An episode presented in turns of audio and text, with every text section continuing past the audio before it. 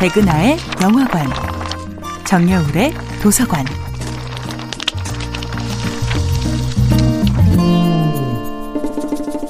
안녕하세요. 여러분들과 쉽고 재미있는 영화 이야기를 나누고 있는 배우 연구소 소장 백은하입니다. 이번 주에 만나볼 영화는 고레다 히로카즈 감독, 아야세 하루카 주연의 2015년도 영화 바닷마을 다이어리입니다. 少し登りますけど近道なんで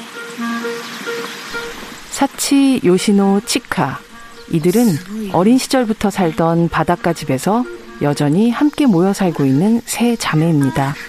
그러던 어느 날 이혼한 후 집을 떠나 15년간 왕래가 없던 아버지의 부고를 듣게 됩니다. 그리고 아버지의 장례식장에서 배달은 어린 여동생 스즈를 처음 만나게 되죠.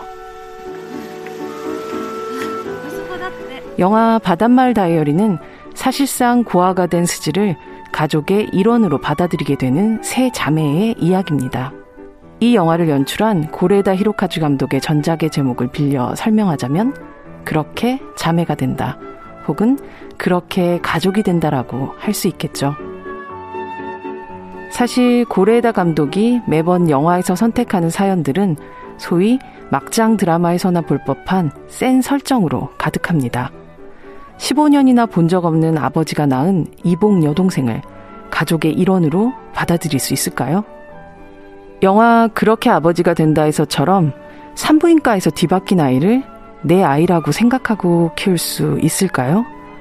영화 어느 가족에서와 같이 자신을 유괴해 키운 유괴범을 부모라고 생각할 수 있을까요? 하지만 정작 그의 영화는 주인공이 어떤 선택을 할 것인가에는 큰 관심이 없습니다.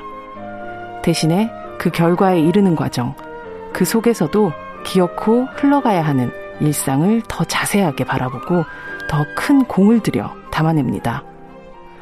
엄마 없이 살아가는 아이들의 생존기를 담은 아무도 모른다는 희망이라고는 찾아볼 수 없는 어두운 이야기입니다.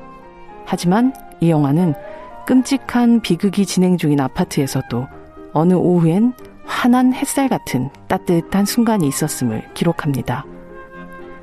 영화 바닷마을 다이어리의 네 여성 역시 각자 만만치 않은 삶의 파도 앞에 서 있습니다.